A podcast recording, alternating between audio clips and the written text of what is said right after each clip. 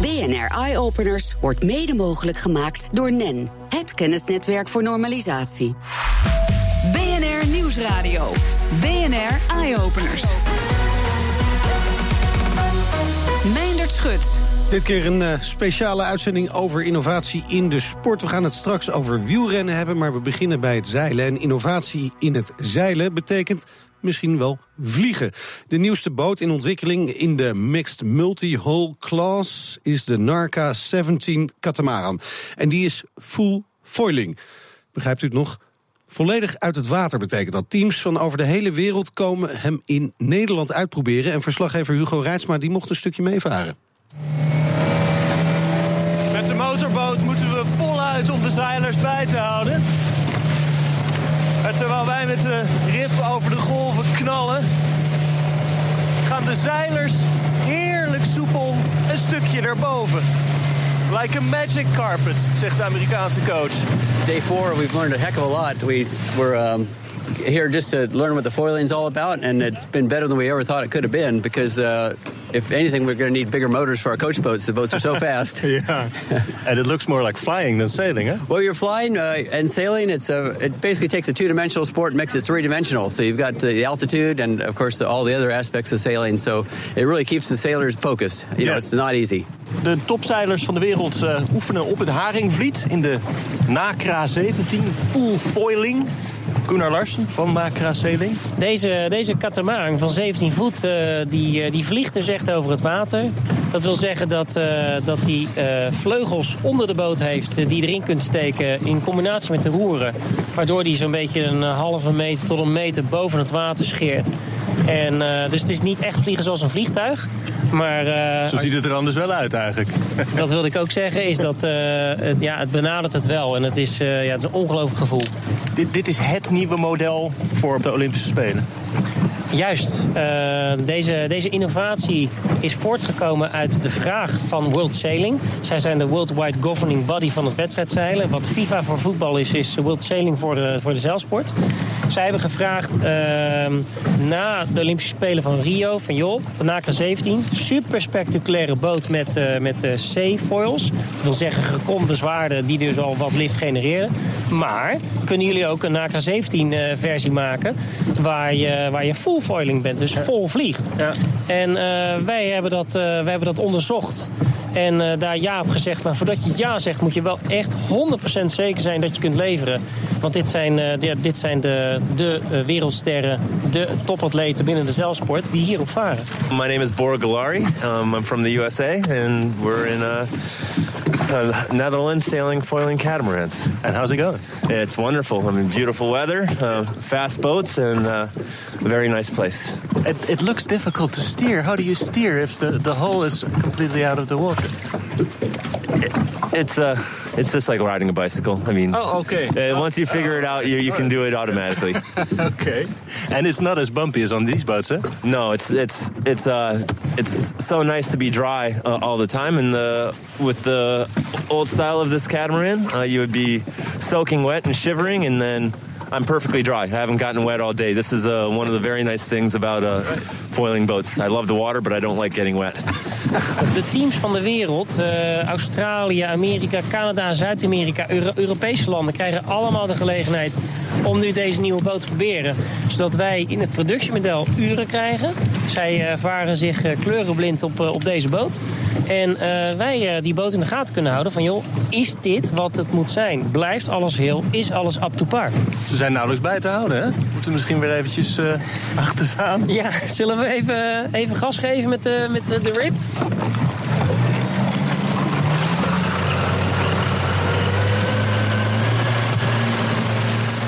Ze gaan er vandoor met de rap. Je hoorde het uh, Amerikaanse team en uh, Gunnar Larsen van Nakra Sailing. Zo zeg ik het goed. En het, uh, met hem gaan we verder praten over deze supersnelle boot. En dat werd ook wel duidelijk in die reportage. Welkom Gunnar. laten we eerst eens wat meer naar die techniek kijken van de boot. Want hoe moeilijk is het om precies de goede draagvleugels voor zo'n zeiljacht, zeilschip te ontwerpen? Nou, eigenlijk is uh, de uitdaging in dit dat uh, zeilwedstrijden worden over het algemeen gevaren tussen vijf knopen en eh 30 knopen maximaal. Ja, En als je dat- even uitlegt naar kilometers per uur. Ja, dat is eh, tussen, laten we zeggen, 1 boven voor en eh Ja. 7 boven voor. Oké, ja. En ehm, daartussen moet dat, eh, moet dat, design eigenlijk gro- dat, is een, functioneren. dat is een groot gat. Dat is dus een enorm voor en gat. zeven boven voor, dat is enorm. Ja, en eh, dat is een enorm verschil. En eh, de moeilijkheid zit hem dan ook is om eh, de boten zowel te laten presteren met heel weinig wind, Ja. maar ook te, kunnen, te kunnen hanteren met heel veel wind. En daar heb je natuurlijk allerlei trimsystemen voor. Maar eh, ja, het basisprincipe moet dan kloppen. En de moeilijkheid zit hem dan in eerste instantie om het, eh, om, om het basisontwerp zo te maken, is dat dat lukt. Ja. En daarbinnen kun je allerlei zaken trimmen aan boord van de boot. Ja. Maar, maar komt de boot ook naar boven bij één boven voor?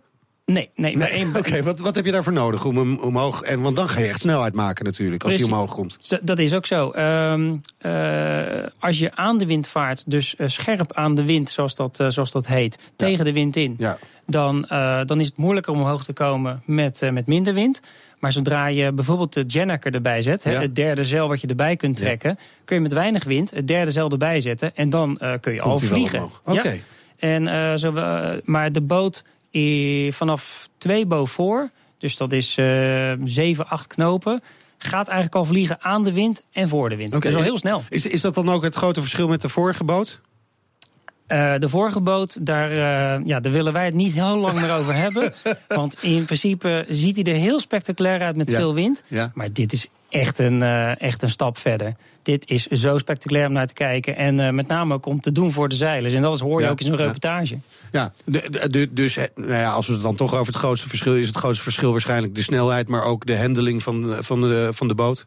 Ja, ehm, het grootste verschil, ik denk dat de, dat de Amerikaanse coach eh, het goed uitlegt, is Ja. dat eh, je gaat nu van 2D-zeilen naar het 3D-zeilen. 3D-zeilen, Want- ja. Omdat je dus echt omhoog komt en je in dat spectrum ja, eh, andere keuzes moet maken. Want zodra je snelheid toeneemt tegen de wind in, dan neemt natuurlijk ook je, je, je weerstand van voren neemt toe. Wat ook keuzes met zich meebrengt. Dus ja, dat is misschien te ingewikkeld om nu uit te leggen, maar Misschien het wel, is ja. heel spannend. Heel spannend. Eh, Als we nou kijken naar de ontwikkeling van zo'n eh, nieuw model van zo'n boot. Hè. Eh, want je zou natuurlijk eigenlijk willen dat de Nederlandse zeilers een beetje voordeel hiervan hebben op de komende Olympische Spelen. Maar, maar mag dat? Want we hoorden net de Amerikanen erin zeilen. Eh, ja, dat zou, eh, dat zou niet getuigen van, eh, van Veel respect. sportiviteit. Voor Nou, sportief- we, we hebben het bij het schaatsen bijvoorbeeld Ja. gezien. Hè, dat de. Nederlanders als eerste die klapschaats onder hun voeten hadden. Maar Ja. zo werkt het dus in de zeilsport niet. Zo werkt het in de zeilsport niet. En eh, als ik zo vrij mag zijn, zeilen is een, eh, een true global sport. En eh, schaatsen is wat dat betreft toch beperkt in het aantal landen wat, wat deelneemt aan, aan grote evenementen. Dus dan heb je al snel dat het land waar de grote ontwikkelingen zijn, dat dat toegepast wordt. Maar ik denk dat het antwoord moet zijn is dat wij, wij behandelen alle landen even gelijk.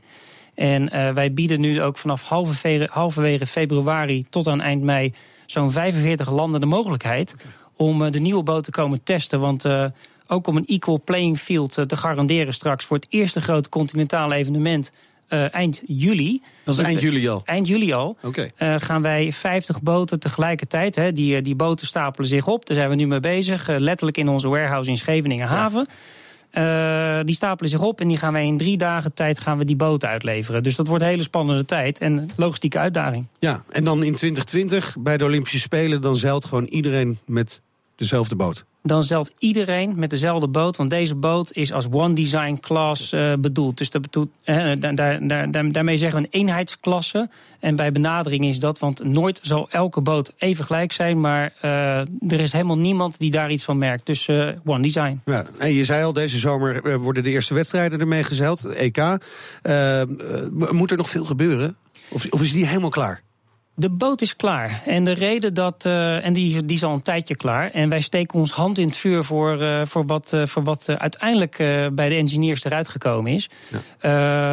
Wat nu gebeurt is met name heel veel uren maken. En die uren, dat is eigenlijk zekerheid inbouwen. Oké. Wat we gezien hebben is dat toch bepaalde kleine onderdelen slijten. En dat kunnen we toch nu in productie nog net eventjes vervangen. Voordat die grote massa de deur uitgaat. Want die eerste 50 boten is pas het begin. Eh, de volgende stap is nog eens eh, 250 boten. En we verwachten de komende vier jaar zo'n 450 tot 500 naker 17's te kunnen gaan leveren.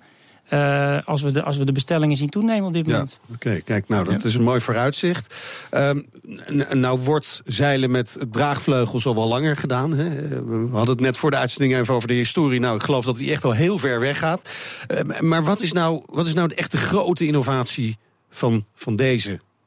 De Nacra 17. De grote innovatie van, eh, van de Z-foils, waar de, Nacra 17... En de eh, vleugels, dat zijn de vleugels, hè? Ja, dat zijn de vleugels, dus de delen die onder water steken... waardoor de boot omhoog Ja, eh, ja, krijgt. Je ja. genereert eigenlijk li- eh, uplift. Uplift, ja. is dat je zet de zwaarde... eh, nadat je vanuit de haven gevaren bent, zet je de zwaarde in de romp naar beneden. De roeren ook zo. Die raak je niet meer aan gedurende de wedstrijddag. En die blijven gewoon staan in zowel aan de winterkoers als in de voor de koers. En eh, dat maakt het voor, eh, voor het wedstrijdzeilen mogelijk. eh, en daarmee ook de grote massa om te gaan foilen zonder dat je, dat je eigenlijk mensen sloopt aan boord. Oké, je zegt de grote massa.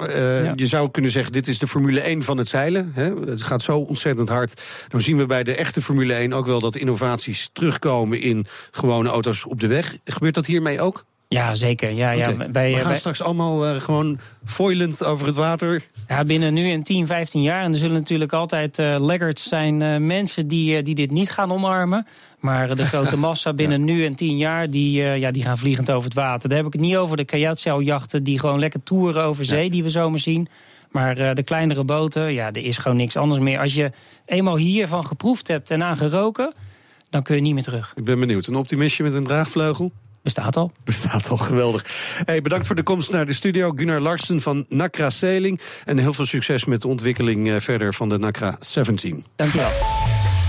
En straks, hoe daal je als wielrenner nou het allersnelst af? We gaan het natuurlijk weer zien straks ook met de Giro d'Italia. BNR Nieuwsradio. BNR Eye Openers. Het onderzoeken van luchtweerstand bij fietsers, maar ook bij auto's en gebouwen gebeurt bij de faculteit bouwkunde van de Technische Universiteit Eindhoven. En de afgelopen maanden is er veel onderzoek gedaan naar wielrenners en hun houding op de fiets. Vooral naar die van Chris Froome, die de achtste etappe van de Tour de France wist te winnen. Met een meesterlijke afdaling, kun je wel zeggen. Kin op het stuur, billen op de stang. En met meer dan 80 km per uur ging hij sierlijk door de bochten. Verslaggever Roger Dankerlui die ging langs bij de windtunnel. Om te kijken hoe zoiets nou wordt getest. Froome is on full attack here. We said he might reach out for glory. That's exactly what he's doing. 15 De afdaling van Chris Froome, dit inspireerde u. Ja, dit en vooral de, de reacties die daarop volgden. hè. Dat eh, ja, sommige eh, tv- en radiorapporten zeiden van oké, dit eh, is een, een rit die gewonnen wordt door een superieure aerodynamische daalpositie. Eh, waar we toch al meteen wat vragen bij stelden. En dat was inderdaad de aanleiding voor dit onderzoek. Ja, toen dacht u van, dat zullen we nog wel eens zien, dat gaan we onderzoeken. Ja, dat zullen we onderzoeken. En ik denk dat het klopt wat Chris Froome zei na de rit. Hij zei dit was gewoon een ingeving van het moment. Eh, ik heb dit niet eh, geoefend. Eh, ik denk, of, of niet getest. En ik denk dat dat klopt. Want anders zou je een andere houding hebben aangenomen. En onderzoeken betekent in de windtunnel en natuurlijk ook allemaal berekeningen maken. Ja, ja we gebruiken altijd twee volledig onafhankelijke technieken. Dus enerzijds de windtunneltesten, los van de computersimulaties. En dan ook inderdaad de computersimulaties los van de windtunneltesten. En als die allebei ehm, tot dezelfde, exact dezelfde besluiten leiden... eh, dan hebben we dus eigenlijk wel, eh, ja, dan zijn we eh, geen 100, maar 200 procent zeker van ons stuk. En dan kunnen de resultaten ook gecommuniceerd worden en gepubliceerd worden. Nou, op naar de windtunnel.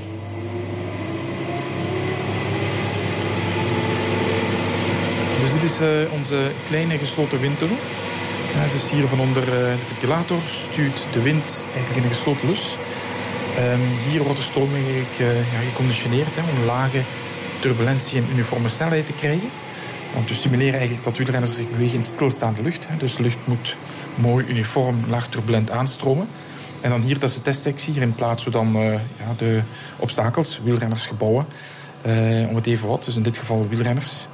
En ehm, ja, zo kunnen we eigenlijk ook met behulp van deze laser. En dan hier een eh, systeem voor rookinjectie. kunnen we de stroming visualiseren en kunnen we analyseren wat er precies aerodynamisch aan de hand is. Wat we nu gedaan hebben voor dit onderzoek is, is eh, het afdalen. Het afdalen van, van een steile helling. Eh, en dan onderzocht wat de meest aerodynamische positie is. En dat is eh, ja, niet wat eh, denk heel eh, veel denken. Dat is niet die positie die Froome heeft gebruikt in 2016. in de achtste rit van de Ronde van Frankrijk.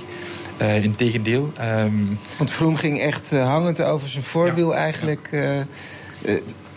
in één gekrompen eigenlijk naar beneden toe. Ja, en dat, dat, zag er, dat, dat ziet er wel spectaculair uit. maar ja, het is zeker niet de meest aerodynamische houding. En het is overigens ook nog een gevaarlijke houding. Dus dat bleek uit onderzoek? Ja, ja, dat bleek uit ons onderzoek dat er heel wat andere daalhoudingen zijn die veel sneller zijn. Uh, waarin je soms ook nog beter kunt trappen. En die veiliger zijn, omdat je je gewicht, lichaamsgewicht meer verdeelde voor beide wielen. Ja, je hoorde hoogleraar bouwfysica Bert Blokken. En hij is hier nu in de studio. Welkom, leuk dat je er bent. En we hadden het al over, hè, de houding van Froome. Die, die werkte in die achtste etappe van de Tour de France. Maar daardoor is het misschien ook toch nog niet helemaal de beste houding. Waarom zou die houding van Froome, want hij won wel daarmee... toch niet de beste houding zijn? Ja, wel, uh, is eigenlijk niet de beste houding, omdat um, zowel ja, windtunneltesten als computersimulaties onafhankelijk van elkaar aantonen dat andere houdingen, zoals die de, door Marco Pantani werden aangenomen, bijvoorbeeld, typische houding waar wij eigenlijk uh, ja, achter zijn um, uh, zadel ging hangen. Maar ook uh, de houding die bijvoorbeeld een, een andere topper, zoals Peter Sagan, aanneemt bij afdalingen. Dat die houdingen eigenlijk veel um, aerodynamischer zijn. Dat er meerdere procent eigenlijk nog te winnen valt in, in snelheid. Um, en het is inderdaad zo dat het Vroom die rit heeft gewonnen. En dat, ja. denk ik, heeft heel wat kijkers uh, en reporters het verkeerde been gezet. In de zin dat hij inderdaad tijd nam in die afdaling. Hij nam een enorme voorsprong. Hij nam heel wat voorsprong, ja. En die, die tijd die hij nam, die uh, bijna 10 seconden, denk ik, in de periode dat hij effectief die houding had, dat klopt ongeveer met het verschil dat we berekenen in tijd ten opzichte van zijn houding. En een houding waarbij hij eigenlijk relatief weinig aerodynamisch nog ja, um, half rechtop op okay. zit. Dus betekent dat gewoon is, dat de andere renners ongeveer rechtop zaten? Uh, in een groot deel van het begin van de afdaling ja, zat, uh, Quintana zat uh, gewoon rechtop. Ja. Zat, heeft op een bepaald moment zich nog omgedraaid okay. om te kijken. Ja. hebben ze lang zitten aarzelen. Toen is de achtervolging een beetje op gang gekomen. Ja. Maar er is niemand die zich uh, tot de afdaling eigenlijk verder gevorderd was. Die zich echt vlak op, het, nee. op de fiets is gaan plaatsen. En echt hard is beginnen de achtervolging inzetten. Nee. To toch wel interessant dat dit wel de etappe is waardoor jullie zijn gaan kijken. Van hoe, hoe is nou eigenlijk de ideale houding? En met wie hebben jullie dat getest? Ja, dus wij, uh, op het moment dat ik. Uh, ik was zelf naar de rit aan het kijken. Met één oog, met de andere oog was ik uh, op de computer bezig. En meteen na de finish kreeg ik drie mailtjes van collega's in de mailbox. Die ja. zich afvroegen van, ja, oké, okay, is dit wel die meest aerodynamische houding en kun je dat niet onderzoeken? En dat is samen uitgevoerd met TU Eindhoven, KU Leuven, Universiteit van Luik en uh, ANSYS als uh, softwarebedrijf. En uh, ja, toen zijn we eigenlijk tot deze besluiten gekomen. Ja. Nu, ik moet eerlijk zeggen, we wisten op voorhand zelf niet dat deze houding zeker uh, minder aerodynamisch of minder aerodynamisch zou zijn dan de andere. Ja, ja. Okay. En dat was eigenlijk, uh, want het is zeer moeilijk om op basis van intuïtie en ervaring dit soort. Uh, maar, maar, hebben jullie ook met professionele wielrenners dit getest? Um, wij hebben een, wat die houdingen betreft, wel ja. moesten um, ja, dat is natuurlijk onder bepaalde, uh, aan, aan, bepaalde condities onderhevig wetenschappelijk ja. onderzoek. Dus ja. we hebben dat gedaan met een promovendus. Die, uh, de promovendus die het meest atletische lichaam heeft in de groep. dus die hebben we in alle mogelijke houdingen en ja, bochten op die fiets gevrongen, okay. uh, ingescand. En want dat uh, duurt ook wel een tijdje. en, en profrenners hebben natuurlijk nog wel wat anders te doen dan op de universiteit en allerlei houdingen. Absoluut, maar ja, ze kunnen er enorm voordeel van hebben, kan ik me zo voorstellen. Wat, hoe groot is het voordeel dat ze kunnen hebben? Als we de juiste houding hebben. Ja, wel, we hebben uh, heel specifiek, we hebben in totaal 20 houdingen doorgerekend. We hebben er vier in de doorgemeten en zes eigenlijk in, in detail geanalyseerd. Um, van die 20. En um, ja, dan is het verschil in snelheid tussen de positie, laten we zeggen, Nairo Quintana bij ja. het begin van de afdaling. Um, en de meest aerodynamische positie, laten we zeggen Peter Sagan. Uh, dus ook zittend op de bovenbuis, maar met het achterwerk tegen de zadelpen. Uh, dat verschil is uh, 17% in snelheid. 17 procent. Ja, ja, dat is dus een heel dat erg groot dat verschil. is een heel erg groot verschil. Ja.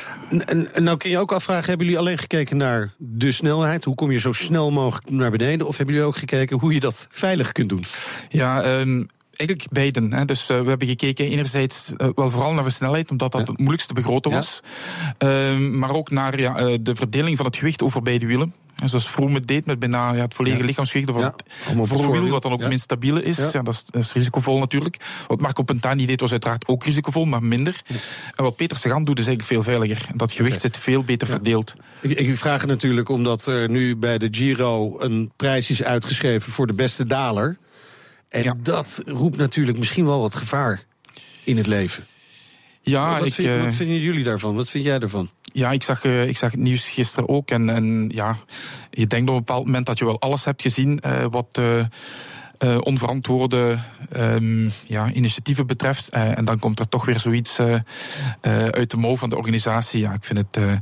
het, is, het is al sowieso gevaarlijk een afdaling te doen als stopper. Als je dan meerdere renners daarvoor in die afdaling dat soort halsbrekende toeren gaat laten uitvoeren, wordt het ja, zoveel, meel, zoveel malen meer gevaarlijker. En dus eh, ja, totaal onverantwoord. Totaal onverantwoord, duidelijk. Jullie gaan nog meer onderzoeken. Hè? Jullie gaan ook eh, onderzoeken hoe een, eh, een, een team met elkaar kan gaan rijden. Met de, met de teamtijdrit, de ploegentijdrit. Daar gaan we misschien een andere keer over hebben. Tot slot nog even één vraag. Wie is de favoriete klassementsrijder van u?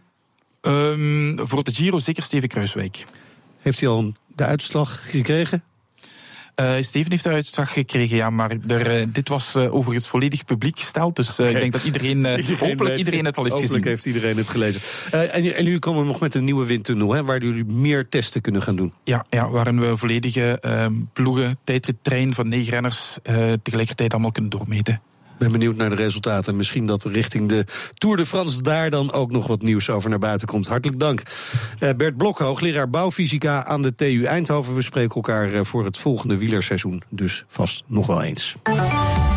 BNR Nieuwsradio. BNR Eye-Openers. En dan is het tijd voor de beste technieuwtjes uit het buitenland. Daarvoor hebben we zoals elke week aan de lijn hoofdredacteur van Numbers.nl, Elger van der Wel. Welkom Elger. Hallo. We beginnen even bij onze grote vriend Elon Musk. Want hij heeft eh, meer verteld over zijn plannen voor een ondergrondse oplossing voor het fileprobleem. Hoe, hoe ziet hij dat nou precies voor zich, Elger? Nou, met tunnels. Hij heeft een eh, bedrijf opgericht, de Boring Company. Het Ja, is nog een naam. beetje een, een, een hobbybedrijf. Ehm, eh, ze hebben ook al een tweedehands borer gekocht, dus ze kunnen boren. Maar het idee is om eh, bij drukke wegen onder de grond, diep onder de grond, tunnels te boren. Waar je met een soort, ja, ziet als een soort lift inzakt. Je gaat naar een speciale parkeerplaats en dan gaat je auto naar beneden met een lift. Die wordt op wat Elon Musk noemt een, een skate geplaatst. Eigenlijk gewoon op een soort, ja, karretje. En je rijdt dan niet zelf, maar wordt op die skate met 200 km per uur door die tunnel vervoerd. En dan aan de andere kant word je weer omhoog getakeld met de lift. En eh, kun je verder rijden en heb je de, de file omzeild. Ja, ik, ik begreep wel dat ze bij Tesla een slak hebben, een echte slak. En die is nu nog sneller dan die boor die ze hebben. Dus daar moest hij nog wel een oplossing voor vinden. Ja, het sowieso, eh, sowieso, weet je. Het is eh, een leuk idee, maar ik zie het nog niet binnen nu Nee. en een paar jaar Nee, gebeuren. Nee, nou. hey, dan voor mensen die in de ochtend uren staan te twijfelen voor de kledingkast. Amazon's spraakassistent Alexa die gaat helpen. Ja, Amazon komt met een soort camera met een ingebouwde eh, spraakassistent. Eh, die kun je in je slaapkamer zetten. Kun je eh, met een stemcommando een leuke foto voor jezelf maken. Voor social media, van je, van je outfit of the day. Maar er zit ook kunstmatige intelligentie in. Je kan bijvoorbeeld twee verschillende outfits aandoen. Die fotograferen. En dan zegt Amazon, volledig automatisch, op basis van advies van echte mode-experts, welke outfit beter past. En krijg je echt stijladvies. Wauw, handig. Handig, wil ik hebben. Hey, ehm, vliegen met een drone. Ik denk dan, ik doe dat natuurlijk heel vaak, dat weet je.